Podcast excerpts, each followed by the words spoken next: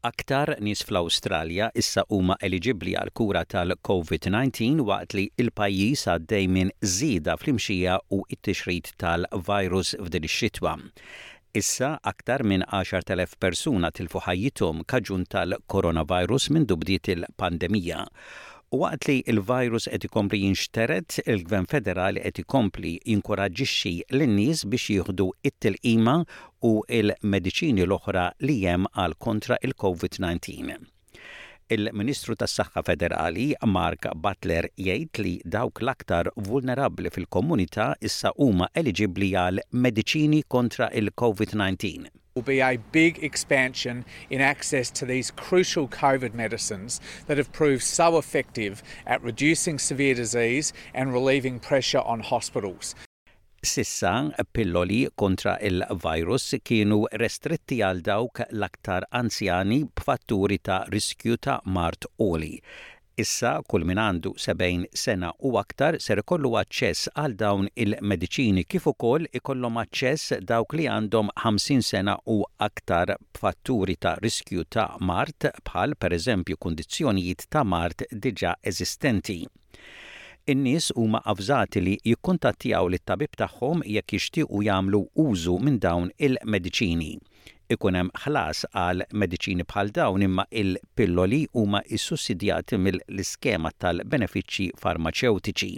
Madwar 4,000 persuna bħalissa jinsabu fl-isptarijiet madwar l-Awstralja bil-Covid. Sfida bħal din tikber b'aktar varjanti tal-virus, aktar infezzjonijiet u s-soltu imxija tal-influwenza f'dan iż-żmien tas-sena. Chris Moy mill-Assoċjazzjoni Medika Awstraljana jgħid li s-sitwazzjoni bħalissa hija inkwetanti ħafna. L-awtoritajiet tas-saħħa huma inkwetati u l-isptarijiet u l-ambulanzi ma jistgħux ilaħħqu. I haven't heard uh, state health authorities more worried than they have been coming into this new wave. The level of concern is enormous. And so that logjam in our hospitals means that people may get delayed care both with COVID but without COVID as well. Is-servizz ta' l-ambulanza fil-Victoria reġa' iddikjara dak magħruf bħala Code Red f'dawn l-aħħar jiem minħabba it-talbiet li ma setgħux ilaħqu magħhom. Ħaddiema kienu mitluba jidħlu lura għax-xogħol u pazjenti jitniżżlu bl-għaġla minn fuq l-ambulanzi biex ilaħħqu mat-talbiet ta' pazjenti oħra jistennew. Lindsay McKay hija d-Direttur Esekuttiv tal-Komunikazzjonijiet ta' l-Operazzjonijiet ta' l-Ambulanzi fil-Victoria. Hija tgħid li s-sitwazzjoni ser tkompli tkun diffiċli għal xi żmien, imma huma ikomplu jagħmlu mill-aħjar li jistgħu.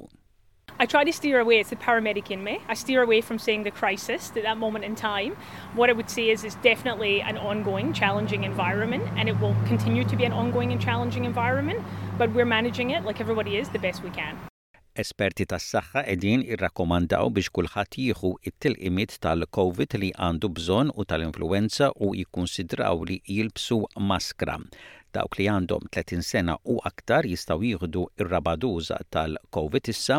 Differenza bejn il-mewġa tal-Covid-19 t'issa u oħrajn li kellna fil-pajjiż hija li din id-darba il-ħaddiema ma jistgħux jiddependu mill-ħlas għal sick leave ta' emerġenza mill-Gvern Federali.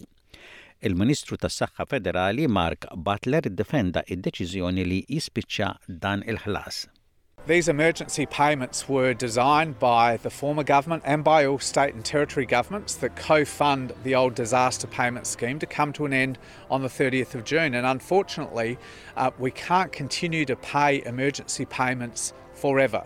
L-Oppożizzjoni Federali taqbel mad-deċiżjoni tal-Gvern, imma kemm gruppi ta' min iħaddem u l-ħaddiema ma jaqblux ma' din id-deċiżjoni. Paul Zahra mill-Assoċjazzjoni tal-Bejjiegħa jgħid li n-nies ser jitħallew fil-periklu mingħajr protezzjoni. We are talking about the most vulnerable people in our society and of course in the retail and hospitality industry we have a high level of casual labour and this pandemic leave removal has come at the worst possible time of